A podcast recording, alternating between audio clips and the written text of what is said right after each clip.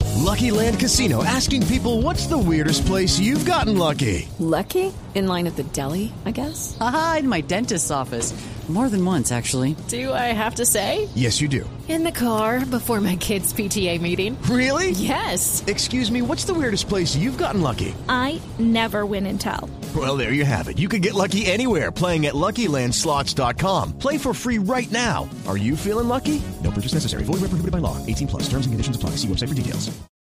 El gobierno se comprometió a que en el año 2018 en Colombia habrá 27 millones de conexiones a Internet de banda ancha. Asimismo, se propuso crear 250 mil empleos en el sector de tecnologías de la información.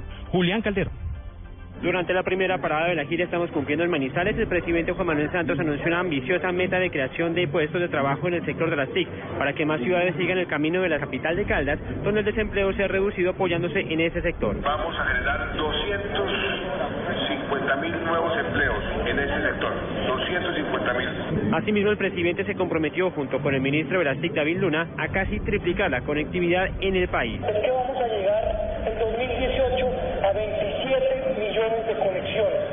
Ese es un reto eh, complejo como todos los retos en la vida, pero que estoy seguro que con el sector privado, con el sector público y por supuesto desde el gobierno vamos a lograr.